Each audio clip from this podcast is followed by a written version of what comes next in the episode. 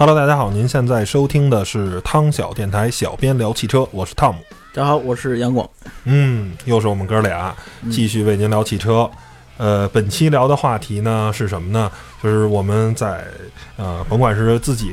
开车的时候啊，还是甭管是自己的车还是别人的车我们可能更多的关注的是啊，你这是什么发动机啊？啊，你这是什么什么变速箱啊？啊，你这是吧？啊，对你这车怎么着怎么着，可能关注的一些都是一些特别大的方面的这些配置啊，这些啊东西各方面的性能的参数。但是其实车辆中还有很多很细节啊、很细小的，甭管是配置啊，还是一些设计，是值得我们去了解、值得我们去讨论的。所以呢，本期我们的话题呢，就是聊聊那些那些不起眼的、那些看不见的、不被人关注不被一般人所了解、所发现的这些很多小细节的这些东西啊。对，杨广，你觉得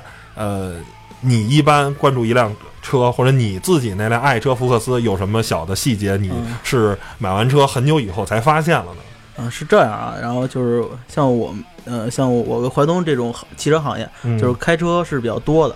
然后就是在开车过程中也会发现一些就是汽车的一些就是你明眼看不上的，看不见的，然后就是在开时间长了会发现一些细节，很贴心，很不错，或者说它自带的一些功能我们看不见，但是它确实有，就是在发生一些情况的时候它确实能用到。就比如我那辆福克斯吧，它是一辆那个就是我买的是手动挡的舒适，就是最低配的，俗称盖板对，盖板的然后它有一个细节是这样，就是说手动挡它会有一个那个升档和降档提示。就是有一天我在山路上，就是开车，然后上一个坡，我记得我是用4档，但是当时就觉得就是动力不足，动力有点不足了，需要换一下档。然后一瞄那个仪表，就是那个转速表那儿，那儿有一个小箭头，然后冲下，然后写着3，就是我在4档，他说建议你换3档，然后换的就是换到3档。它会跟随你发动机的这个工况，还有你的时速去，对，有一个提醒换挡的时候的，非常贴心，就是说对您的这个发动机或者这个变速箱有一个保护作用。就毕竟这种较劲这种脱档对车有一定的不好，动力系统有一定的不好的影响。所以这些一些小细节你就会发现，这车还不错，虽然它是一辆盖板的，但是还是有这个。那你这车上有没有一些比较恶心的设定了，一些小的东西是让你觉得我靠，这车为什么这么设定，跟别人不一样啊？有没有这种东西？是这样，就是我就是一般像咱们都是驾驶者，驾驶者最在乎的是什么？座椅，对，座椅它坐着舒服不舒服，包裹性好不好，这些东西其实是第一个是调节功能，就是说像一些它像我们这种就是低配车，电动调节肯定是手动的，电动调节就别想了，是手动调节。我那车就是那种提拉式的，就是需要一小把儿，一小把儿，很多车都这样。往上是不是你要往上提就嘣儿嘣儿嘣儿往上拉，然后要是往下就是嘣嘣嘣往下推。对，它在那个就是座椅侧面一小把儿，然后你提上之后就提到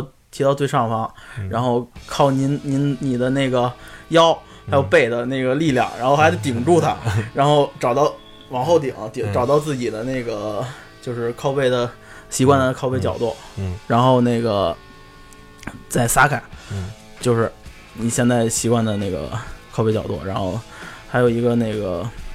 像比如 Volkswagen 这种车，大众车，低配车型用的比较恶心的那个座椅调节，就是旋钮式的。然后旋钮式的是不像这种提拉式的，比如我想躺下。是吧？我拉完之后，提拉完之后，然后咔一下就能躺下。然后旋钮式的是需要一点一点拧半天。对，比如您有点像过去那个那叫什么炮兵那个转那炮台对，狂转，而且还没有那个就是那把儿，然后得一点一点拧，把手插进去，拧手拧的生疼。对，比如你想我等人，我开始等，我想躺会儿，然后嘎嘎嘎，刚拧到底下躺下了，人来了，我都往回拧，你知道吗？然后我嘎嘎嘎往回拧回去。但是对于那这种设计，你觉得是一无是处是吗？但是我觉得它并不是一无是处，就是说，比如说咱们在那个高速行驶的时候，然后我长期在一个靠背角度，然后我觉得可能我有点累，我想往后来一点，是吧？像我那提拉式的，很容易就发生危险，过缩了一下，对，我咔提到底，然后一激动，然后一着急咔，没事躺下去了，我可能我的腿就不自觉的在油门上。我给了脚油，没想到我错了，没准我超速了，或者把前面车追了，对吧？但是旋钮式的不会，哎，我轻轻的一拧，然后往后靠一点，然后哎躺着比较舒服，是吧？然后它会有，因为旋钮式它是有一锁死功能的，就是接着拧一点是一点，然后这样就是对安全性是一个保障，它也并不是一无是处吧。反正就是各有千秋吧，在大多时候的使用场景中，可能还是。啊，这种提拉式的一步到位比较好，但是说如果你在行驶中调节座椅的话，但其实这是一个就挺错误的，就是行驶中尽量还是不要调节座椅。对，就是说你行驶之前一定要把你的座椅调节到最好的。你在上路，就跟像什么你行驶中还去调节反光镜什么的这些东西，我觉得就是一个特别的。你早干嘛了？为什么不开车之前先给它调好了呢？你就是你。在注意调反光镜的时候，可能就没有看到你前面的这个路况，可能就会有这种行驶上的不安全的东西发生。对对，还有一个就是座椅的高度高低调节，就是说它在那个座椅的下方会有一个就是长一点拉杆，就是你往上拉的时候那个车座就上升，然后往下按的时候那个车座就下降，然后基本上我开车就喜欢把它放到最低，但是我们家就一辆车，然后我爸有时候也开，我爸以前是开那种就是大轿子，比如大货车，或者开一些习惯比较高的坐姿，对，他喜欢高坐姿，然后每次都咔咔咔拉到最高，然后我开车，等到我开的时候我就得按到最低，就是他也是就是一节一节的，就是一段一段拉到最高，他不是。没法像那种提拉式靠背一下，这我觉得就引出了一项比较有用的配置，就是说，如果您这辆车是长时间只有一个驾驶员在使用，那可能就没有这种情况。但是如果家里这辆车好几个人是，比如说你在使用啊，你可能是一个身高比较高的啊，比如像我这种身高1.9米、1.85米这种人，但是你可能你媳妇儿也在开这辆车，你跟媳妇儿是一个身材比较娇小的，可能只有1.5米、1.6米这样的哈，她的坐姿跟你的坐姿一定不一样。那这时候如果家里有一辆支持座椅记忆的，哎，这辆车，那我觉得就是一个非常好的这种解决。M123，对吧？这倒不是，就是不见得是宝马，就是很多车型的啊。就是就一般怎么着也得20万以上吧的车，会有这种，比如说中高配啊或者顶配啊，肯定会有这种座椅记忆功能。我觉得对于如果经常这辆车要换驾驶员的话，带座椅记忆的还蛮爽的。一般它的座椅记忆像一般车型就是有一个 M， 1、2、3三个键，就是它可以记忆三组。一般比如像我之前就是也把我就是开别人的车吧，然后把的车。1设置成自己的坐姿，然后2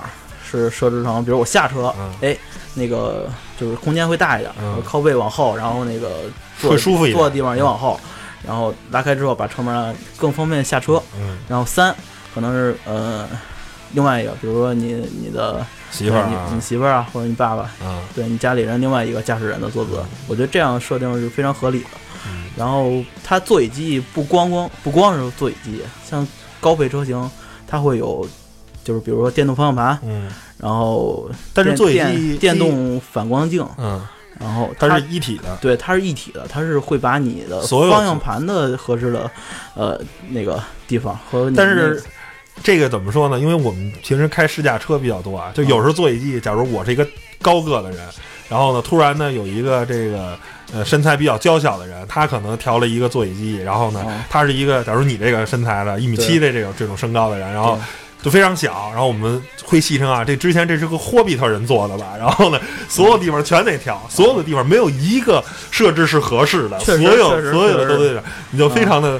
就是也是个麻烦吧，反正当然我们这种工作比较特殊嘛，确实这个可能对于大多数人家里可能就2、3个人使用，反正有这种记忆都预设好了，还是有这种记忆是特别特别，确实特别特别方便。它把你的那个反光镜的合适的角度和方向盘的合适的角度，想让你的座椅合适角度。你想你一进车就能找到自己最合适的角度。基本上就是这个这几样嘛，方向盘、座椅、反光镜，是吧？对对 对, 对。然后，其实座椅上还有一些就是根据就是科技的进步，还有一些更好的配置，比如说那个对于咱一些那个腰不支撑什么的啊，腰不好的人，这也不是腰不好，就是普通有一个腰部支撑是我觉得是很有必要的，因为我那车就没有，就是开时间长容易酸，腰有点酸，对，它是有一个那个一个小圆钮，然后上下左右一键，我开始以为那是那个靠背调节呢，我开始拧不动。它是就是你可以，但是对于我来说那个东西啊，因为我这个比较胖嘛，就腰部支撑对于我来说意义不大，就是我希望它平一点，这样的不硌我，就是开腰部支撑对我来说是一个非常硌。腰部支撑也可以就是往里对缩的更里，我就希望是一个特别平的。然后这时候就是还有一些车啊，就是以德系车居多。它座椅啊，甭管是前排还是后排的座椅，它为了显示啊这个车的空间大，它坐垫特别的短。然后有这样的，就是你这个就是你基本上只能到你这个大腿的一半，然后剩下的你膝盖这全是悬着的。然后我之前虽然我在节目中啊一直说我特别喜欢观致这个车啊，因为观致5没开过，观致3我开过啊，一直非常力推啊，我觉得观致的甭管是设计团队啊还是观致的这个整个它的产品都是一个精英团队打造的，因为我是一个精英文化的这么一个推崇者。我一直特别力挺观致，但是观致确实在观致3的这个前排座椅啊设计的实在是太烂了，驾驶员座椅它就是特别短，非常非常德系车的那种，特别短。坐上去的后果就是我开了一共30公里吧，我的右脚已经酸的就不行了，然后我跟同行的这个媒体兄弟我说你开吧，我不开了，这个车我受不了了，太酸了，太累了，在坐一马扎开。对、就是你的车的反正就是怎么着调，就是有些座椅啊，这个就是说尤其是不是夸日系车，而是日系车真的做得很出色。日系车的座椅就是有时候你看也没有什么18项调节，没有多少项调节，非常简单。但是你一坐上去，基本不怎么调，就很舒服，调到前后就可以了，调到高低就行了，没有那么多。你有的座椅啊，18项调节，但是你尽管如此，你仍然找不到一个适合你的这个坐姿，这是就特别尴尬。对，比如说某款那个像就是那奥迪 A8 吧、，A8 的那个座椅调节真是很多。就是腿部支撑啊，肩部支撑，然后那个什么无以复加的多，对，特别多。然后，就是你上车之后，调半天可以，对，你可以调很长时间，但是你每次都觉得，哎，这个姿势可能还可以，不是这可能还可以更好点，然后就是很难再找到一个自己特别喜欢的那种，就是包括。但是反观像太多了，像雷克萨斯的那些座椅，就是可能不怎么需要调，你坐上去就已经很舒服了，稍微调纵向空间啊，调这个高低就够了。所以我觉得有时候你把一个座椅设计的更符合人体工程学，比你能提供更多的调节。尤其是我觉得对于豪华品牌，我应该坐上去就是一个舒服的座椅，而不是说让客户、让这个消费者、让车主去进行很多的 DIY 的东西。而是说我一坐上去就什么都是好的了，就很舒服。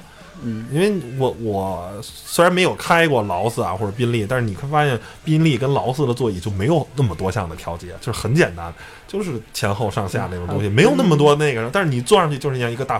沙发一样，非常非常的舒服。我坐过最好最舒服的是那个奔驰的 S 姐，它那椅子就是座椅，我就感觉我就坐一沙发上，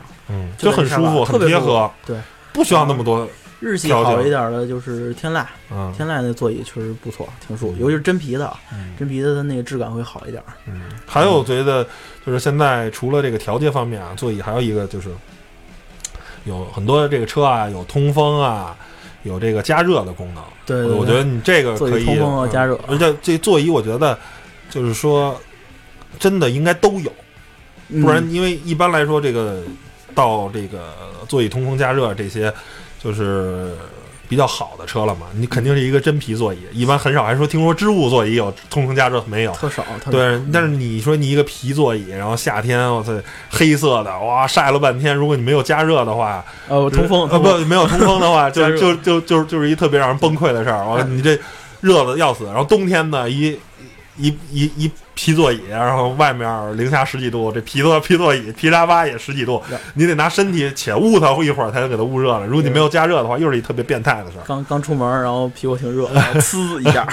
凉了。其实这些东西确实，它有的时候会带来一些弊端，比如说它有一个相对应，就是相反应。比如你在夏天，然后暴晒可以跟人捣乱，对你不小心开到了座椅加热，我就是有一回，我曾经就自己就试试我试试夏天开座椅加热什么感觉，然后开了之后暖蛋模式不是开完之后，然后你再关了之后，我告诉你很久都缓不过来，我它很久就凉不了，因为就是如果这辆车真皮座椅它有座椅加热，然后没有通风，你要想让它缓过来，那真是你噩梦，对你真得下车，然后让里边那空调吹一会儿，然后就等很长时间才能缓过来，而且。还有一个就是座椅通风这功能，咱也是夏天开就是像我之前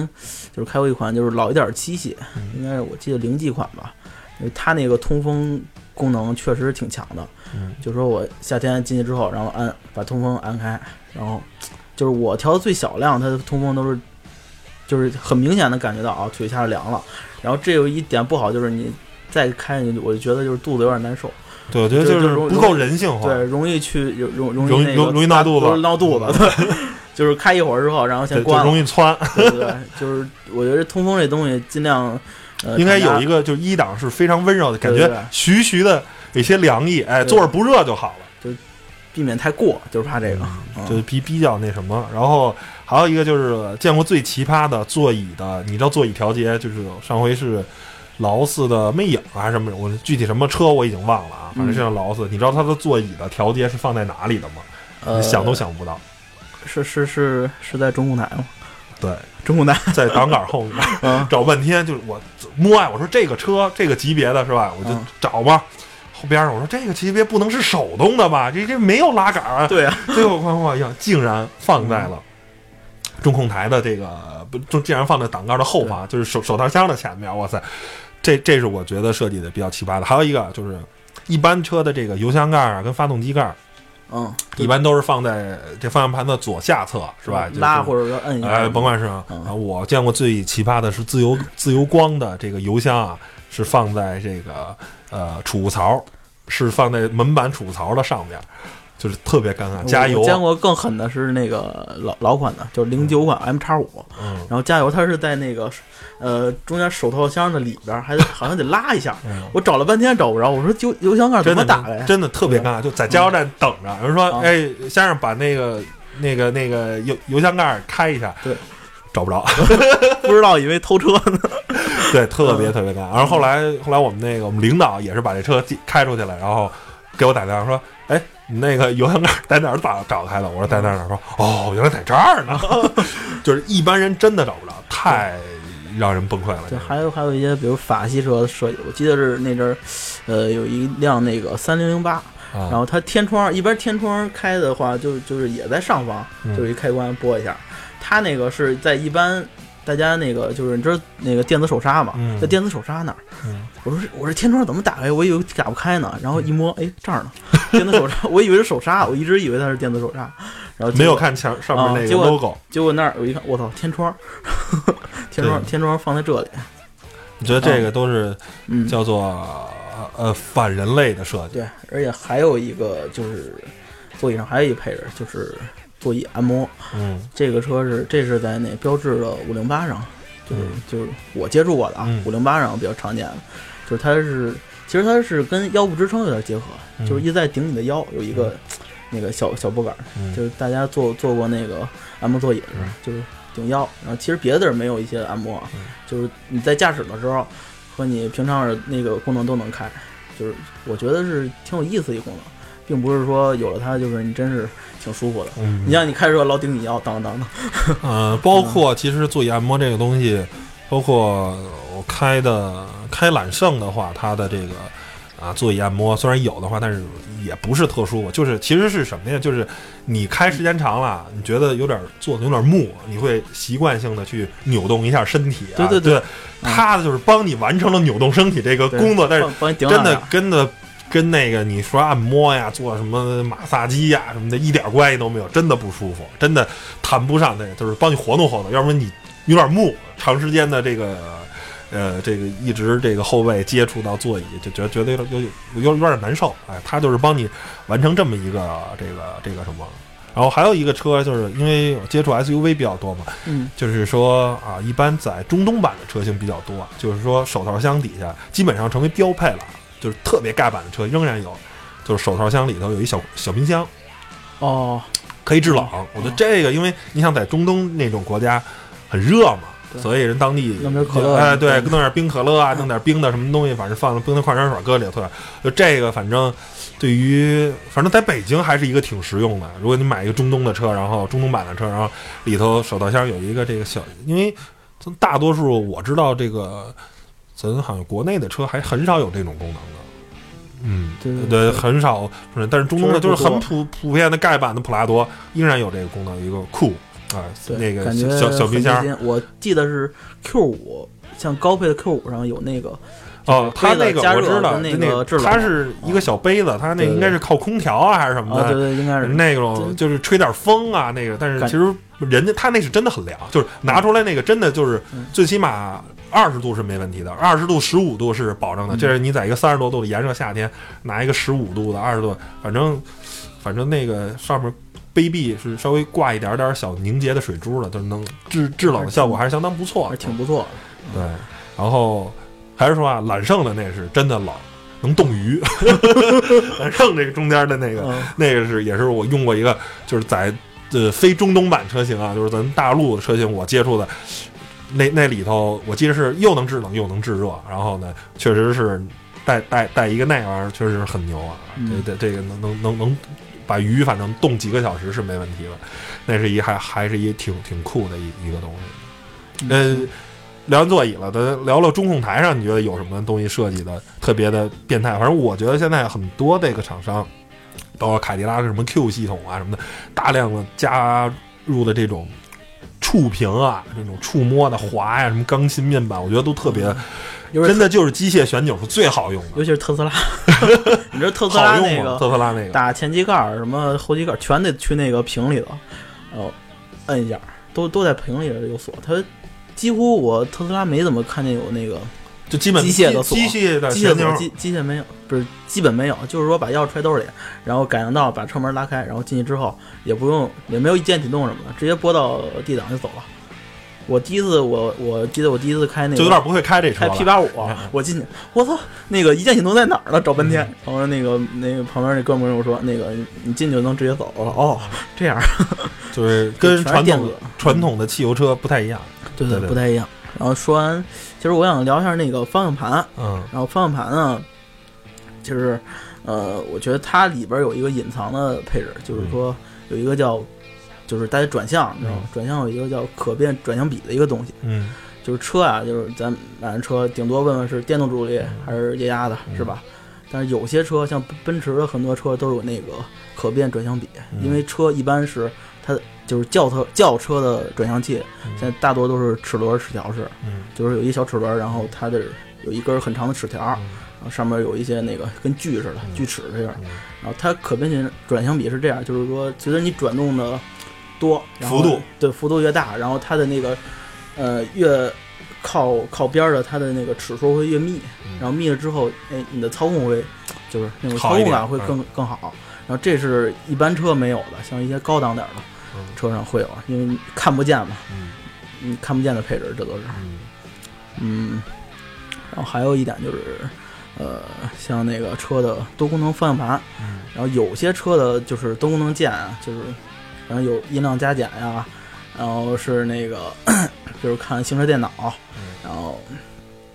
就是没有那么多，但是有的车它的那个多功能方向盘的键确实挺多的，让你自己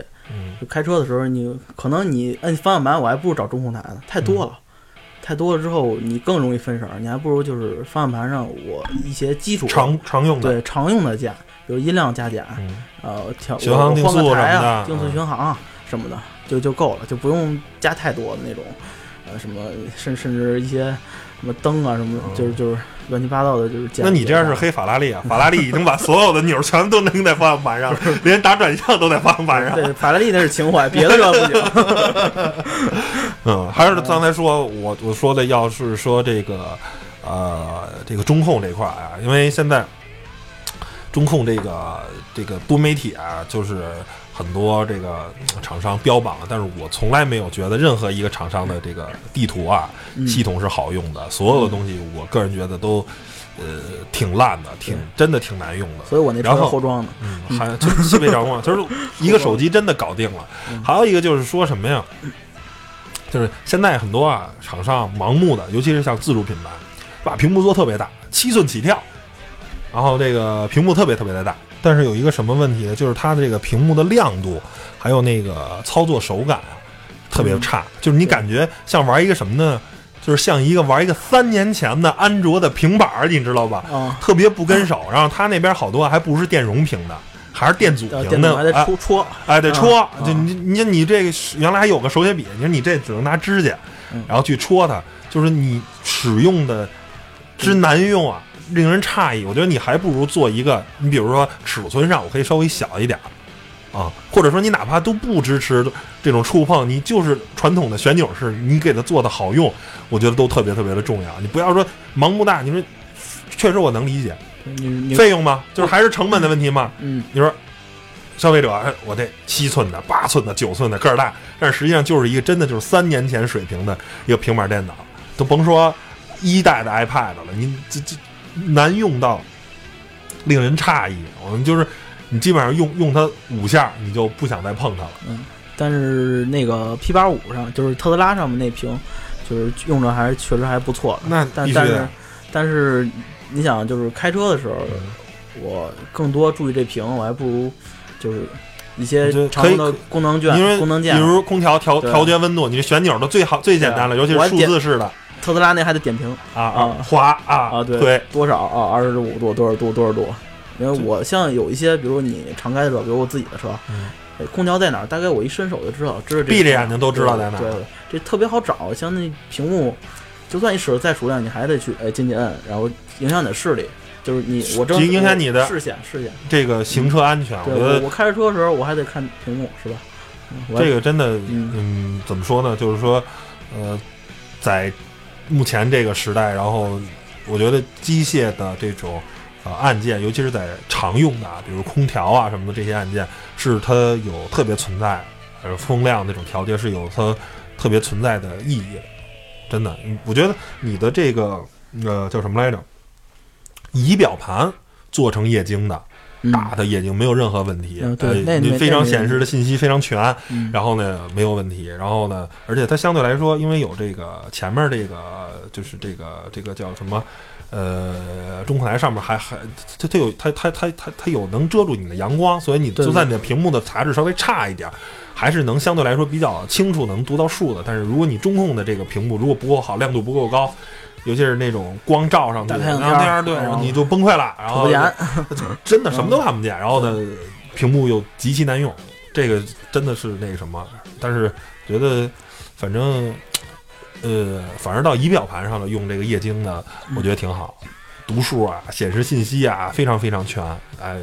也很清晰。对，还有一个就是我说一个空调的一个键了，现在好多车都是自动空调，但大家就是可能有的人就买完车，我图豪华，我可能不知道这自动空调怎么用，一般就是像这样自动空调，它会有一个 auto 一个键，就是那儿就是显示是自动，按完它之后，比如我夏天有的时候我猛拿一按，按完之后发现就是风吹得特大，呜呜的。其实是您设定的那个温度太低了，比如您设定19度，然后它的空调快速降温，空调说我得赶紧让你车里变成19度，然后我用到最大风量，然后最大的那个。其实你可以稍微调的稍微高一点，让它一点一点的再给它调下去。所以说这个功能大家。因为好多人好像买完了就是有自动空调车，但是一直就没用过自动，一直手动用啊，然后。那你这配置就没啥意义了。对，还有一个就是，其实说到那个，其实现在车好多大家都买自动挡，自动挡车型上它有一个就是很有细节的一小就是有些车会有啊，它会有一个叫 shift lock， 嗯，就是一小按钮，嗯，然后这按钮是干嘛用的？就是说，比如你车坏了，打不着火了，嗯，然后我需要拖走啊，嗯，对吧？我不能 P 档拖着走啊 ，P 档拖着走变速箱废了，嗯，是吧？摁完这个键，摁下这个键之后，然后我可以拉到空档。嗯，就是这是一个小的按钮，像好多车主可能没说白了就是拖车用的，对，拖车用的。我摁完之后拉到 N 档，然后车拖走，对吧？然后这是一个就是很细节的一个小键，然后之后呢就是说那个反光镜吧，嗯，反光镜像现在车大多数都是那个就是可以电动调节，嗯，就是如果我买车，我很在乎一点就是它的。反光镜能不能电动调节？嗯，就是可能我就是在一些路况，比如我在高速上，我忘了调反光镜了。嗯、我上高速之后，我想调反光镜怎么办？我不能拿手出去掰吧？掰行，那左边这边我能掰，右边怎么办？对，右边怎么那边没坐人，然后他还冲下，我还不知道后边有没有车，对吧？我觉得这个是很影响我买车的一个。还有一个就是，尤其是在城里开车吧，比如胡同什么的，这个。反光镜的自动的这个收起这个功能也是一个非常实用的，就是忘了，俗称就是电车反光镜，电车反光镜，对吧？对，如果你忘了的话，可能立着，就尤其是在胡同里，可能就骑自行车老大当就给你那顶了，直接就撅过去了。对，其实是这样，就是在会车的时候，比如胡同特别窄了，两辆车会车，哎，收一下，对我摁一下，哎，收回来，嗯，然后。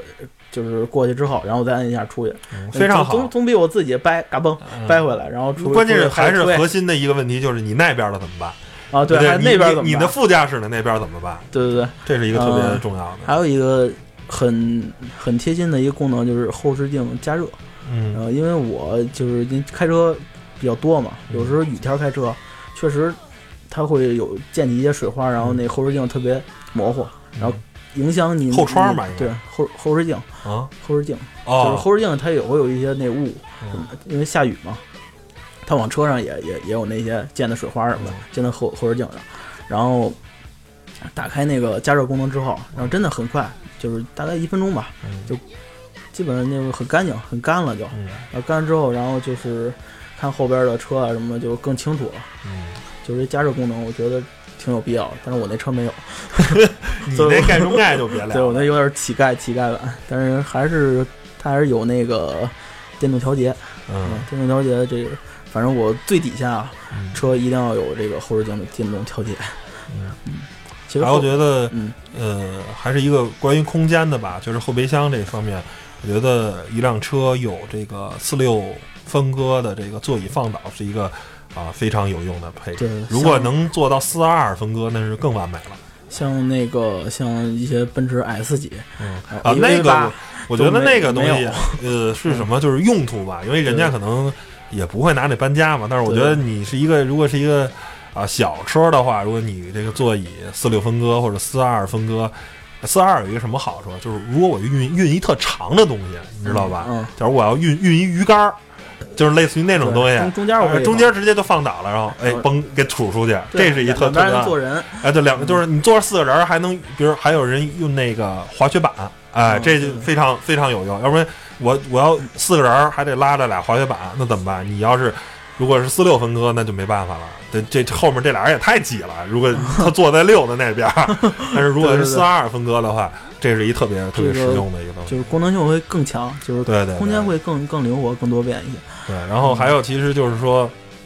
后备箱呢，就有些人后备箱真的不能看体积。我这个啊，假如有一个400升的，我这车450升的，你只看体积没有意义，一定要看规整不规整。对，其实有的人你这个特别不规整，您那个是大，您那个恨不得从那个。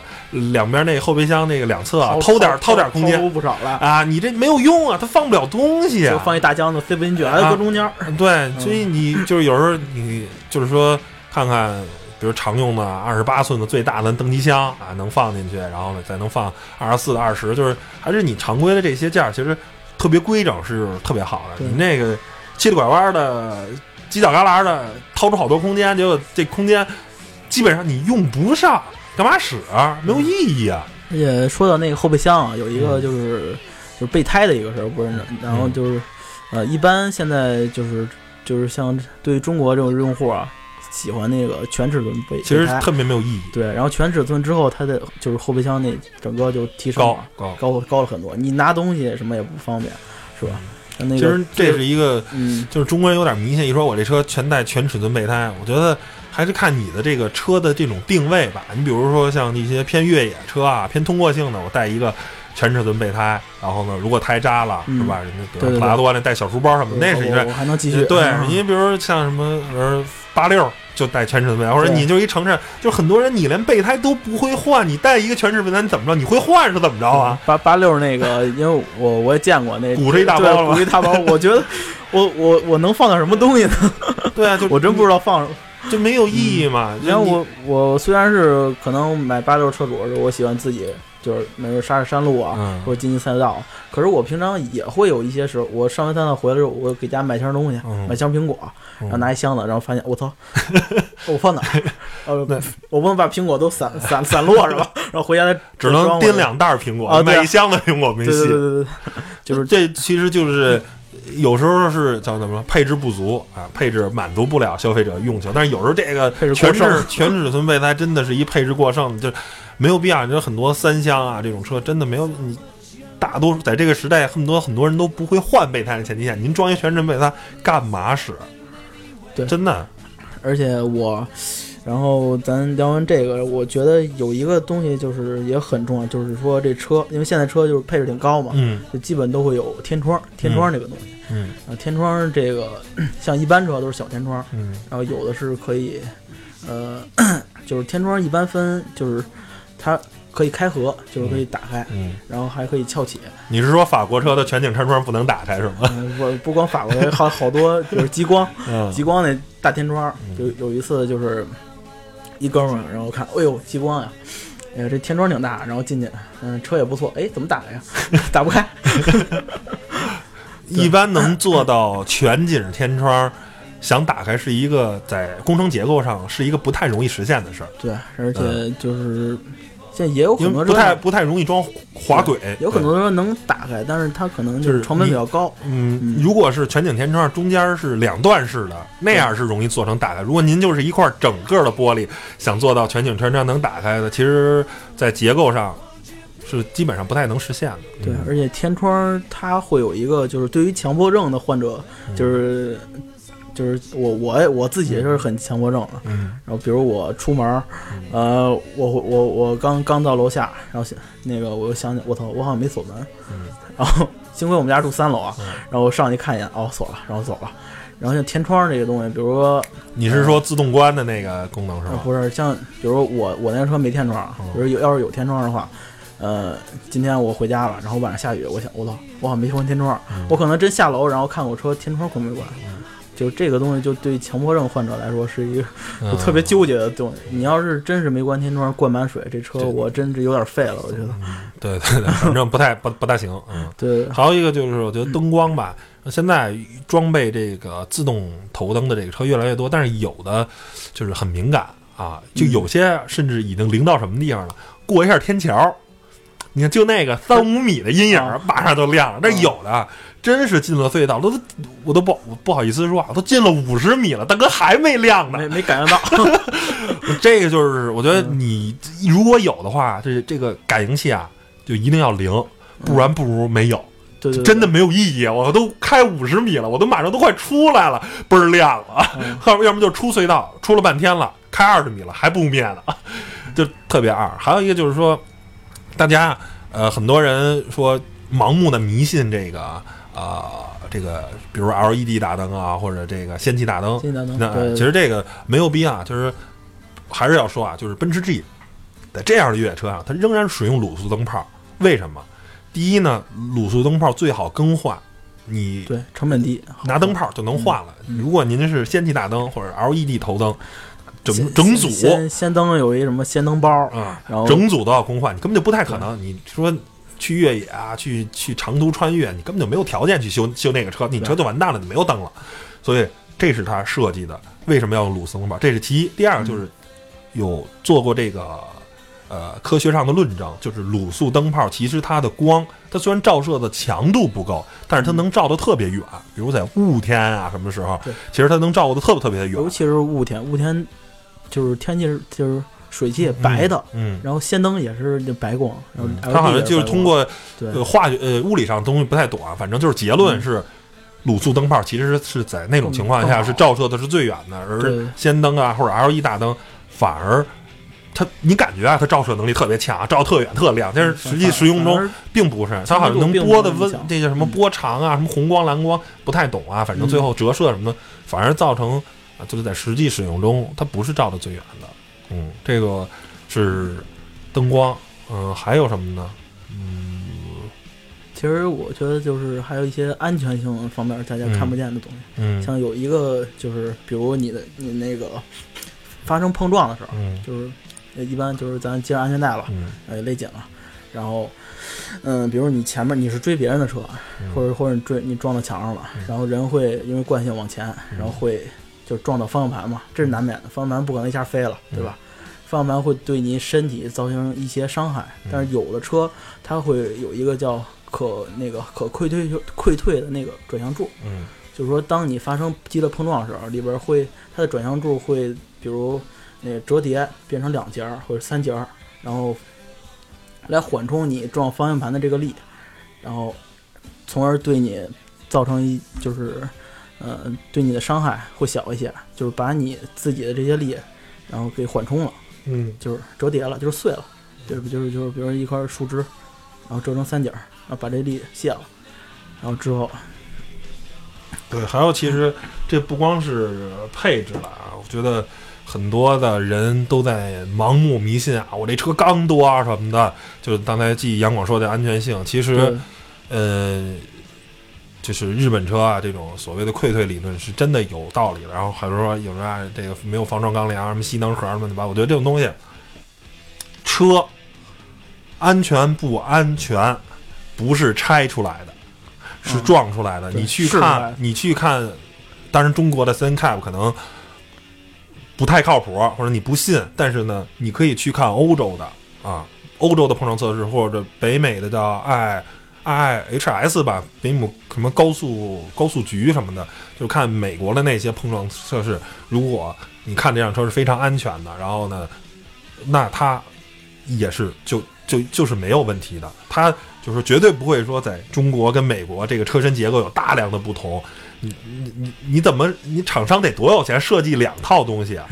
而且相对来说，我真的想为日本人说句话，日本人是非常有节操的，就是他因为日本是一个单一民族的国家，他即便是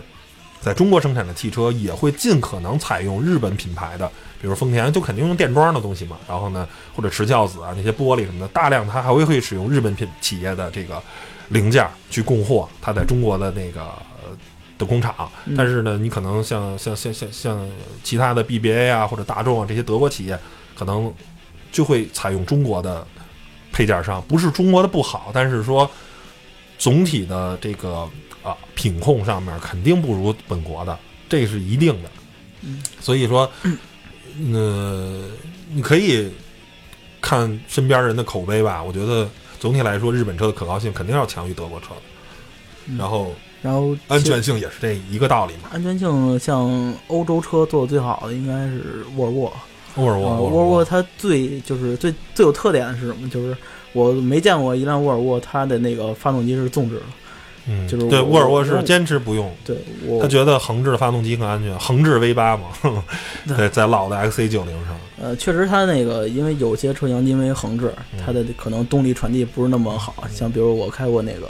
沃尔沃的那个 XC60，像它那个直接六缸的那个3.0T 四驱，它就没有那个就是 X5，它那个 3.0T 四驱开着。就是动力更畅顺，然后对，因为它的造成了中央差速器的这个结构，应该还是用的汉德的那套。不过这跟沃尔沃，因为跟沃尔沃有接触嘛，反正人家就是定位，我们就是个城市 SUV， 我们不越野。对，你别跟我说这什么四驱什么的，我们就凑合就有四驱就得了。就是我们这更多的可能是在北欧那种湿滑路面上起一些这个提高附着力的这种作用。我们这真的不去越野，真的。我们就算是走雪路啊，走雪地，我们也是在公路上，我们也不去那无人区那个雪去穿越。这人家就是还是，当然有机会啊，肯定因为也答应听友啊，一定会聊一期北欧特辑，一定会聊一下沃尔沃啊、萨博啊、斯堪尼亚这些，我们之后会聊。但是我觉得。沃尔沃真的是一个有机会一定要单聊的这么一个品牌，对对对，确实，它在很多安全性方面设计的非常的出色。不光安全性，还有它里边的，比如像那个它的颜色，还有那包括气味方面、都有一定的那个。对对对，这个确实是给大家聊吧。嗯，对，这个进口的这沃尔沃的确实。反正洋洋洒洒聊了这么多吧，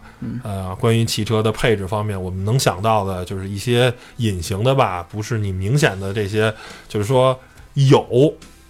跟没有，对啊，这是一个它零跟一的一个区别，不一定能用到，但是它有，还有呢，有分好用跟不好用，这又是一个，就是有些时候啊，如果有不好用，还不如没有，因为你花这个钱就。不好用就没有意义嘛？对，就因为很多人可能你在生活中会使用一些东西，用两回就是不好用，妈的不用了，这就还不如不没有嘛。所以你反正建议大家买车之前啊，去4S店嘛啊，这些功能啊、销售别天花乱坠，实际去使用、试一试，跟同价位的一些车你去比较。如果它这些配置有，但是不好用，那就。没必要了，我觉得还不如买一个低配的，然后没有这功能就完了。你也没必要加钱去买高配的。对，行吧。那本期节目就到这儿了啊，谢谢大家收听。如果您有关于汽车配置的方面的一些想法、一些看法，也欢迎您给我们留言吧，去讨论这些问题嘛，咱们互通有无嘛。嗯，行吧。那本期节目就到这儿，谢谢大家收听，拜拜，拜拜。